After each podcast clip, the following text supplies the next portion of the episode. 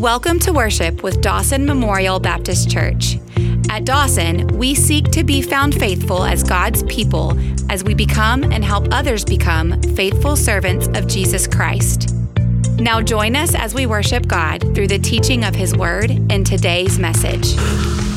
Well, good morning, church. It is wonderful to see everyone. I hope everyone had a wonderful Christmas and that you are ready for 2024 because it is definitely upon us. I don't know if you're like me, but it feels like this year has just flown by and it's really hard to believe that we're actually saying the words that it will be 2024.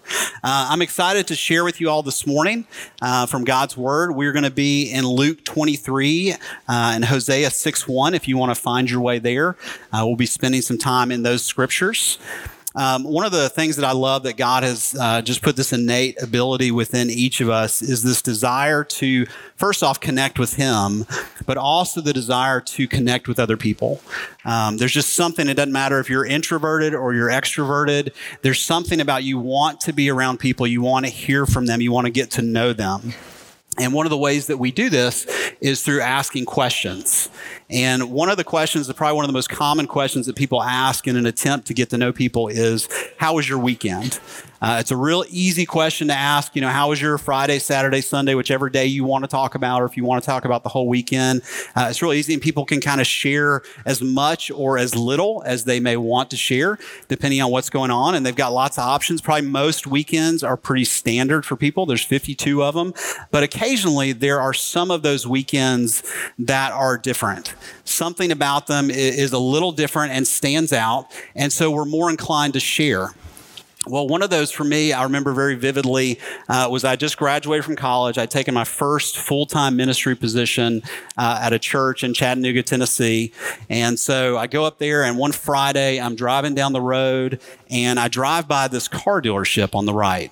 And I noticed sitting there in the parking lot with a used sign on it was this Land Rover Discovery. And I, I love these cars, absolutely loved them. And so I knew that I just graduated from college. I'm working at a church. I didn't really have much money, but I decided to stop by and just take a look at this car just to see what's going on with it, you know. So I pull in and the salesman comes out and he's like, What do you think? And I said, Well, I've always loved these cars. And, and he's trying to work his magic and asking me questions. And I'm like, Yeah, I just, you know, took this role as a student minister of this church down the street. He goes, Oh, yeah. He goes, well, why don't you take the car for a spin? And I said, Well, uh, I probably don't need to. I've got a lot of errands I have to run this afternoon. And he goes, No, just take it for the whole afternoon. Just take it. It's fine. Just bring it back before we close. And there's that time in your head, you're like, I probably shouldn't do this. But then something says, Yeah, why not? Let's do it. And, and disclaimer, I'm 21 years old at the time, so the brain is not fully formed. Okay.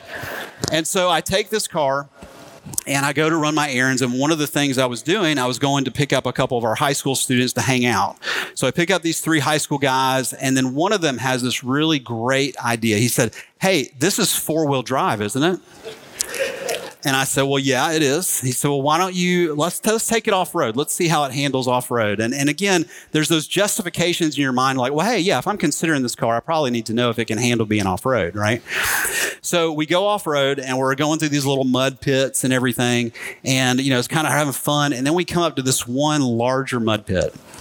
And I, so I build up some speed and I hit this thing. And I, I'm not making this up, y'all. I sunk this car down to the windows. And of course, at this moment, I'm like, I just bought this car. this is now my vehicle. There is no going back.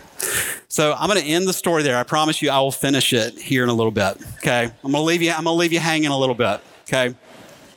This morning, I want to ask that question How was your weekend in the context of the Jesus' death and resurrection? Okay. Um, so Friday is this day that, that Jesus died okay? The darkest day in the history of the world. And then we have Sunday, which is this amazing day where the stone gets rolled away and there's this death defying, grave defeating, fear destroying, incredible day. But what about Saturday? If this is the weekend, what about Saturday? What happens on Saturday? So, in order to understand the full weekend, we have to look at the beginning of it, which is Friday, okay? So, we have followed Jesus through this triumphant week, this intense scrutiny, um, you know, and Jesus going through everything that he went through, but this constant commitment to what he knows must be done. And we come to Friday, which is known as Good Friday. Uh, even though it was the day that he suffered for us, we know it was good because of what he accomplished on that day. So let's look deeper at Friday's events so we understand the full context of the weekend. Let's begin by examining the trials. Okay. So there is this political structure and climate that surrounds the day, and the ruling nation, Rome, uh, is resented by the Jewish people. And so, in their attempt to appease the Jewish people, okay, they start recognizing certain people and giving certain power to certain individuals. So, typical politics. And the only Jewish leadership recognized by Rome was the Sanhedrin. So you've got in the story, you've got Herod Antipas, the son of Herod the Great, uh, who's recognized and authorized political leader of Galilee. And you have Pontius Pilate, who's the Roman, Roman governor of Judea. Now, these two, Pilate and Herod, they did not care for each other. Okay. So this is a little bit of the backdrop of what's about to happen in these trials. So we pick up in Luke 22, 66 through 71, we begin to see the trial take place. When day came, the assembly of the elders of the people gathered together, both chief priests and scribes, and they led him away to their council, and they said, If you are the Christ, tell us. But he said to them, If I tell you, you will not believe, and if I ask you, you will not answer. But from now on, the Son of Man shall be seated at the right hand of the power of God. So they all said, Are you the Son of God then? And he said to them, You say that I am. Then they said, What further testimony do we need? We have heard it ourselves from his own lips. So the elders bring Jesus, their prisoner, to the Temple Mount where the Sanhedrin met. And they ask Jesus if he's the Messiah. They really are not interested if he is the Messiah. They don't believe that. They're really just trying to trap and ensnare him because of the plan that they had already set in motion. And the word Messiah meant anointed one or and carried these connotations of kingship and it was a capital offense for the Roman Empire to claim kingship. So Jesus knows their intention and does not answer with a yes or a no. Instead of answering directly, Jesus alludes to the prophecy in the book of Daniel. Throughout his earthly ministry, Jesus had called himself the Son of Man, and this phrase to some could have simply meant a human being, but we know that the implication meant much more. And so we find this in Daniel. I saw in the night visions, and behold, with the clouds of heaven, there came one like the Son of Man. And he came to the Ancient of Days and was presented before him. And to him was given dominion and glory and a kingdom that all peoples, nations, and languages should serve him. His dominion is an everlasting dominion which shall not pass away, and his kingdom one that shall not be destroyed. So God draws back the veils of time and space, and the prophet Daniel glimpsed at the Ancient of Day, granting authority and rule to glorify the kingdom to someone like a Son of Man.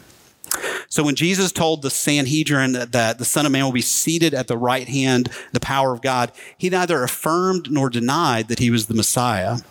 Instead, he made a far more radical affirmation. He identified himself as the Son of Man in Daniel's vision, and that God was granting him divine power. So they're unable to obtain the response they wanted, so they press Jesus with another question Are you then the Son of God? So, so far in Luke's Gospels, angels, demons, and God himself had recognized Jesus as God's son, but Jesus never applied the title to himself. So Jesus replies, You say that I am. In other words, you are the ones making that claim. So the council twists his coy answer. So why do we need any more testimony? They said, since we heard it ourselves from his mouth. So the Sanhedrin has already reached their verdict and they have found that he is guilty. Okay. So they are wanting the death penalty, but they know they can't do that. So they bring him to Pontius Pilate. And these are the, these are the three charges that are leveled against him. Number one, the Sanhedrin found Jesus subverting the Jewish people, and subverting, subverting implied that Jesus had urged Jewish resistance against Roman rule, which he did not do. Jesus opposed the payment of poll taxes, and this was, of course, the opposite of the truth because we know Jesus said, Render unto Caesar what is Caesar's. And third, Jesus claimed to be the Messiah, a king. Now, our course, of course, we know Jesus truly was the Messiah, the King, but he was not the kind of the revolutionary that they were implying. So he's taken to Pilate, and Pilate says to him, Are you the King of the Jews? And he says, You have said so. Same response, but Pilate comes to a different conclusion and finds him to be innocent. So the council members are not happy at this, and they claim that Jesus' provocations and all the trouble he was causing had actually started in Galilee and then spread to Judea and Jerusalem. And this revelation of where Jesus was from allowed Pilate a pathway out of this dilemma. Okay. So Herod Antipas was in charge of that area and just happened to be in Jerusalem at this this week. So Pilate asked him to render a verdict against Jesus. So Herod had already wanted to see Jesus, not for uh, the sake of exploring God's kingdom or anything. He wanted to see a miracle uh, for his own amusement. And so Jesus refused, didn't give him the miracle that he wanted to see. So he found his amusement in mocking him. And in this passage, we find where they did not like each other. It says, And Herod and Pilate became friends that with each other that very day. For before this, they had been at enmity with each other. So I love that Jesus brought people together, whether they were for him or against him. He brings them together even in this. So, with no conflicting verdict from Herod, Pilate assembled the leading council members and their supporters. And he outlines this judicial process. Okay, so number one, an accusation is brought. You brought me this man. The charges are presented as one who is misleading the people. Three, an investigation completed after examining him. A verdict is given. I did not find this man guilty of any charges against him. Supporting the verdict is obtained. Neither did Herod, for he sent him back to us. An acquittal is announced. Look, nothing deserving death has been done by him and a warning is offered. I will therefore punish and release him. So, more than a thousand years earlier in Deuteronomy, we see that God commanded through Moses that two or three witnesses were needed in order to find somebody guilty or innocent. So, we have Pontius Pilate and Herod and Antipas, a pagan Gentile and a nominal Jew, provided two witnesses to the innocence of Jesus. Who will be the third? Think on that for a minute. So after finding them innocent, uh, they give in to the cries of the people who were saying, Crucify him, crucify him. And we get to Luke where we see Jesus' crucifixion and death. Now, a large population resided along the Greeks and Romans in the North African city known as Cyrene. And we see Simon, who has come from Cyrene, okay, 800 miles, uh, to celebrate the Passover and the festival of unleavened bread. And as he enters the city that morning after Passover, um, he's greeted by the guards who make him wear or put on the cross and carry this cross behind Jesus. So Simon Cyrene did what Simon Peter promised and failed. He followed closely behind Jesus to the very end. So there's a large crowd of people surrounding Jesus in contrast to the smaller crowd of people that was there with the Sanhedrin. And the women are beating their chest and mourning and wailing loudly. And this is what Jesus says. But turning to them, Jesus said, Daughters of Jerusalem, do not weep for me, but weep for yourselves and for your children. For behold, the days are coming when they will say, Blessed are the barren and the wombs that never bore, and the breasts that never nursed. Then they will begin to say to the mountains, Fall on us, and, and to the hills, Cover us. For if they do these things when the wood is green, what will happen when it is dry? So Jesus turns to them and they're lamenting, and he's citing this prophecy from Hosea. See, in this text in Hosea 10, the Israelites rejected God as their king and brought false testimonies to the courts, just as what the Sanhedrin had done. And as a result, their religious shrines would be reduced to thorns and thistles, and the people would beg the hills and the mountains to take their lives. See, if, if the leaders of Israel were willing to murder an innocent man during a time of peace, and that's what he means when he says when the wood is green, how much worse would their actions be in a time of war when it is dry? So, looking down from the cross, Jesus sees the soldiers as they gamble for his clothing, and he prays, Father, forgive them, for they know not what they do. In his agony, he continues to be mocked and ridiculed by the soldiers, by the Sanhedrin. And then we see something pretty amazing. The second criminal does something that, that's pretty phenomenal. He recognizes his own guilt, and he recognizes that Jesus has done nothing wrong. And by identifying Jesus as righteous, the second criminal provided a third witness to Jesus' innocence. So then, six hours after sunrise, darkness descended on the land, and for three hours, the sun's light failed. Now, some have speculated with this that God uh, may have circumvented the patterns of nature to darken the land. Um, some people have speculated that it may have just been a result of a natural phenomenon, uh, like a lunar eclipse. But whatever the reason for the darkness, the timing of the darkness in this particular moment points to an incredible, amazing God. So we get to Jesus' death, Luke 23. Then Jesus, calling out to the loud voice, said, Father, into your hands I commit my spirit. And having said this, he breathed his last. Now, when the centurion saw that had taken place, he praised God, saying, Certainly this man was innocent. And all the crowds that had assembled for this spectacle, when they saw what had taken place, returned home, beating their breasts. And all his acquaintances and the women who had followed him from Galilee stood at a distance watching these things. So, this is Friday. Now we enter into Saturday. What happens on Saturday?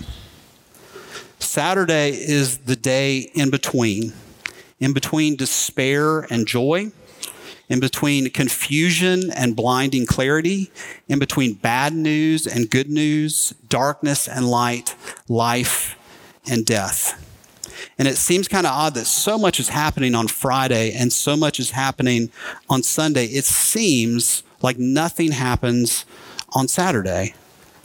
At the heart of Jesus' story, the heart of human history, are these three days Friday, Saturday, Sunday. And the first day and the third day are filled with so much emotion, events, drama that we could literally talk about this for an entire year and barely scratch the surface. And then there's, there's Saturday. And even in the Bible, outside of this one little detail about the guards being posted to watch the tomb, we're told nothing about what's happening on Saturday. See, when Saturday comes, the disciples had not slept for a couple of days. We had Thursday night, we had the Passover, we had the Last Supper, and then the garden, and then the trial. And so we get to this Friday night and they just collapse. They wake up Saturday morning. The city that was screaming for blood is now quiet because Jesus is dead. So they gather quietly. They, they remember. That's what people do in these times. They think about what it is he taught. They think about what things he did, the people he touched, the people that he healed. And, and they start thinking about maybe what went wrong. You know, did Jesus fail? They, they have to come to that, that thought process of maybe he failed. Is that, is that what's happened? And then at the worst moment, and they see this person whom they love hanging on the cross, he doesn't say on the cross, The Lord is my shepherd, I shall not want. He doesn't say, Yea, though I walk through the valley of the shadow of death, I will fear no evil. He doesn't say, The Lord is my light and my salvation. He says, My God, my God, why have you forsaken me? If the person closer to God than anybody else that ever lived can experience this kind of failure and rejection, where's the hope in that? Then they probably remember their own failures they remember Judas who, who said, Jesus said, friend, do what you came for. He was supposed to be his friend, but we know what he did. Or maybe uh, Peter remembers saying, I do not know the man. I do not know the man. I do not know the man. And then when all the chips were down and Jesus needed them most, scripture says that they then everyone deserted him and fled. They remember that on Saturday. Saturday is the day your dream died. You wake up and you're still alive. You have to go on, but you don't know how, or you don't even know why. And so it begs this question why is there a Saturday? In this story, why is there a Saturday? Does it further the storyline? If Jesus is going to be crucified and resurrected, why not just get on with it? Why can that not just be the weekend? Why is there a need for Saturday? And I think scripture gives us the, this answer. I love this. 1 Corinthians 15 3, the Apostle Paul writes that Christ died for our sins according to the scriptures, that he was buried and raised on the third day. Then he uses this phrase a second time in accordance with the scriptures. See, it turns out the Old Testament scriptures are filled with what might be called these third day stories. Genesis 42, uh, Joseph's brothers get put in prison and they're released on the third day. In the book of Joshua, Israelite spies are told by Rahab to hide from their enemies, and then they will be safe on the third day. Esther hears her people are going to be slaughtered, and she goes away to fast and pray. On the third day, the king receives her favorably. When Abraham is going to sacrifice his son Isaac, he lifts up his eyes and he sees the sacrifice that will save his son's life on the third day. There's a bunch of these throughout the scriptures. One of my favorite people always say, What's your favorite scripture? What's your favorite verse? One of my favorite verses in the entire world is Hosea 6 1. And I love this. It says, Come, let us return to the Lord. He has torn us to pieces. After two days, he will revive us. On the third day, he will restore us, that we may live in his presence. See, there's this structure according to the scriptures. This is how life goes. It's a three day story. On the first day, there's trouble. On the third day, there's deliverance, but deliverance only comes from God. So here's the problem with third day stories. In a third day story, you don't know it's a third day story until what day? The third day. So when it's Friday or even when it is Saturday, as long as you know, deliverance is never going to come. And that's the struggle with Saturday. Now, I told you I would finish my story about the car. So I am submersed in this vehicle, okay? Thinking, what have I done? And so long story short, if you're a Toyota fan, a Toyota came and pulled us out. Okay. So we get pulled out and we are thinking, okay, we've got to clean this car. Not only is the outside and the engine had stopped running because of so much mud, but the inside mud had trickled in through the doors. And so this car is like really bad. So we go to a car wash and we start spraying this thing. We stopped up like three or four car washes um, because of so much mud. And we cleaned and cleaned and cleaned this car for hours to get it as best as we could. And so we drive it back, or I get it, drive it back to the dealership right before closing. And thankfully, the salesman had already left for the day. So this is confession. I dropped the keys off and I left. So the next day, now this is before cell phones, okay? So the little screamer. So we're playing phone tag. This salesman is calling me all day long, and I'm trying to call him back to face the music, and we just keep missing each other. But this day was really rough because I'm sitting here thinking through, okay, how do I get a loan? Uh, how do I handle this situation? What do I do? And so that night, I did not sleep very much because I was not able to talk with him on Saturday, but I knew on Sunday I had to deal with it. So I get up early in the morning, I go to church. I don't remember what the sermon was, but I was praying a lot. Okay, I'll tell you that. And so afterwards, I call him. We actually are able to talk, and he says, "Hey, Andy, did you um, did you take this car off road?" And I said, uh, "Yes, I did. I'm really sorry about that." And just as I was about to say, "And I will take care of things," he goes, "Well, actually, the reason I was calling you yesterday is we ended up selling that car, but I got another one in if you want to come and give it a test drive." so I did not go test drive it, just FYI, okay? But this was a rough weekend, not near as rough as this, but I, I try to give a little context. So Jesus has to experience this agony of Friday, and then comes Saturday. And I said that it seems that Saturday that nothing happens, but there is something that happens on Saturday. Silence. That's what happens. After trouble hits you, after the agony of Friday, you call out to God, God, help me, God, hear me, listen to me, respond to me, something. And there's what sometimes appears to be the absence of God, but it's not. Uh, author C.S. Lewis wrote his memoirs about coming to faith, and, and, the name of this book was called Surprised by Joy. It's a great book where he, where he talks about how he came to faith. Um, and there's a little bit kind of a, more, a backstory to this is that C.S. Lewis was a lifelong bachelor, 57 years. And so later on in life, he ends up meeting a woman who he falls in love with and ends up marrying. And uh, guess what her name was? Joy. So his friends would joke with him and say, Hey, you really were surprised by joy.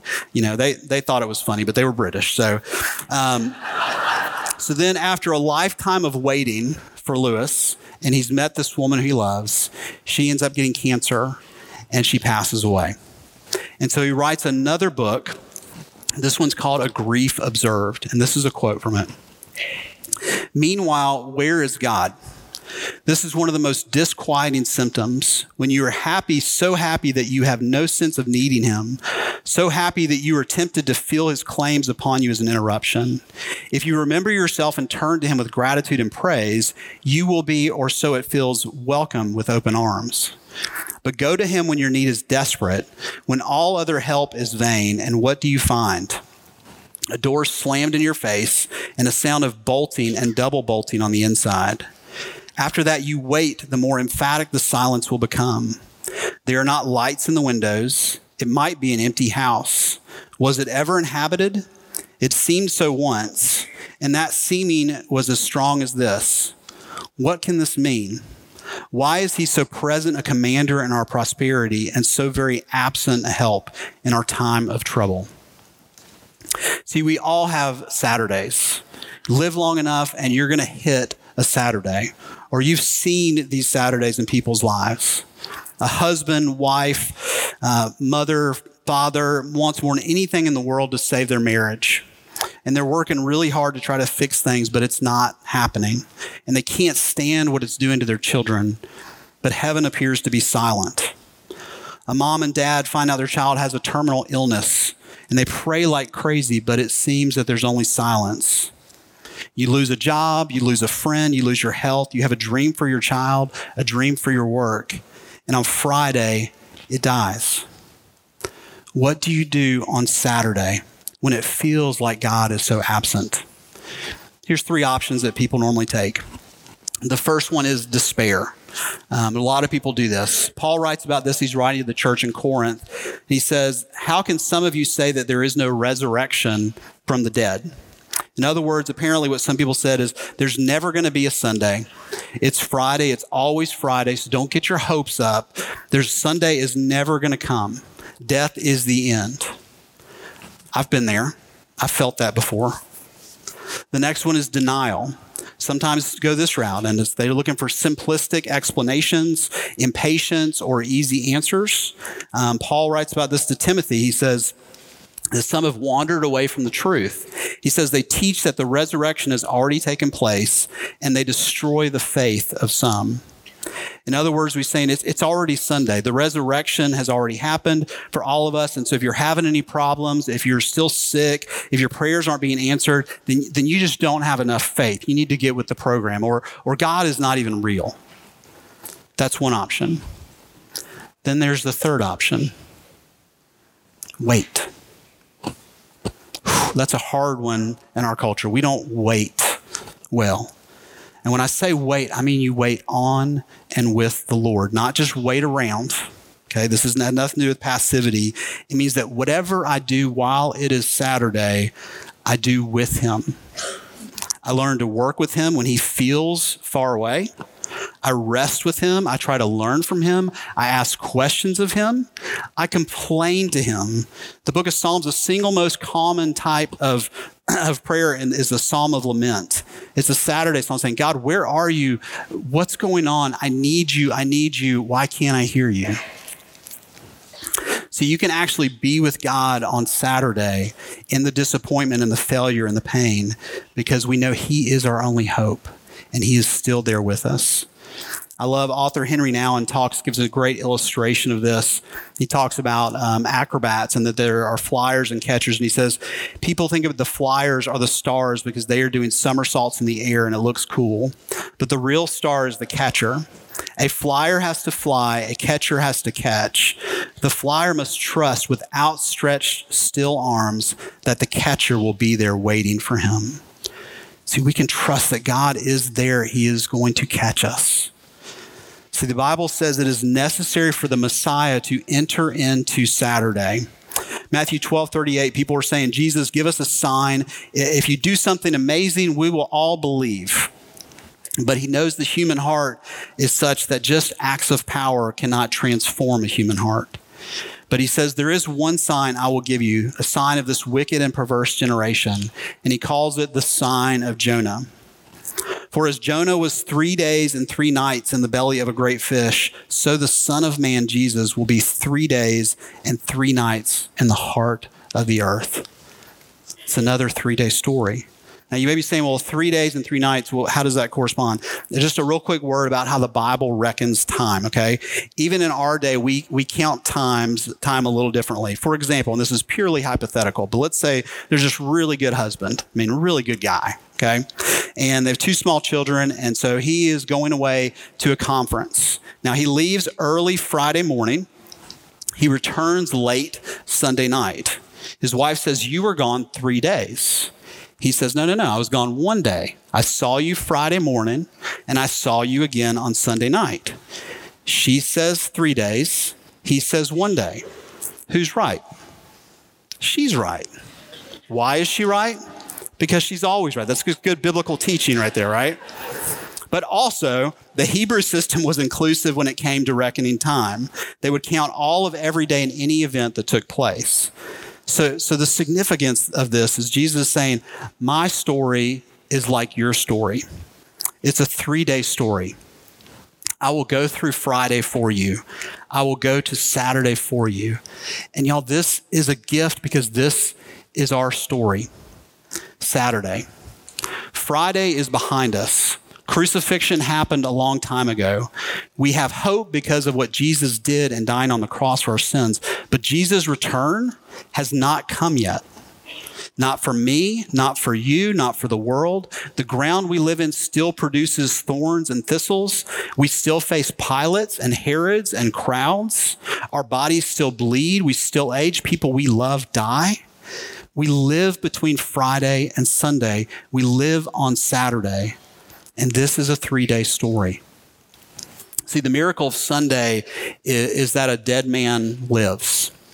The miracle of Saturday is that the eternal Son of God lays dead. So he defeats our great enemy not by uh, proclaiming his invincibility over it, but by submitting himself to it for each one of us. And so here's what this means. This is really important whatever your pain that you have had or you will have in this next year, whatever rejection you have had or you will have in 2024, whatever dream has died, whatever longing has not been fulfilled, whatever your failure, whatever your regret, whatever your shame, whatever your disappointment, it is not the end. It is only Saturday and deliverance is coming. So don't give up. Don't deny. Don't despair. Don't give in to the lies of the enemy and what this world says. Don't. Hold on to Jesus. He is our only hope, a hope that has arrived and a hope that is to come. I want to end um, this morning with a prayer and it's a prayer from a book called Between Cross and Resurrection, a theology of Holy Saturday. And it's written by a guy named Alan Lewis, very smart guy. And um, this book actually um, didn't come out until after he had passed away. So this was truly a Saturday book. He wrote it between Friday, the shadow of death, um, and Sunday, the day of resurrection, where he came to meet his Savior. So this is our prayer this morning. Let's pray with me. God, the three in one, whose unity is realized in communal exchange between the Father, Son, and Spirit. Eternal Lord, whose changeless, ever changing being is fulfilled in the dynamic of history and becoming. Across the abyss of separation on the cross and in the grave, you have reconciled the world and swallowed up our death, making space for our humanity within your own divine community. Hear our prayer for a world still living an Easter Saturday existence, oppressed and lonely, guilty of godlessness and convinced of God forsakenness. Be still tomorrow the God you are today and yesterday already were. God with us in the grave, but pulling thus the sting of death and promising in your final kingdom an even greater victory of abundant grace and life over the magnitude of sin and death and for your blessed burial into which we were baptized. May you be glorified forevermore. Amen.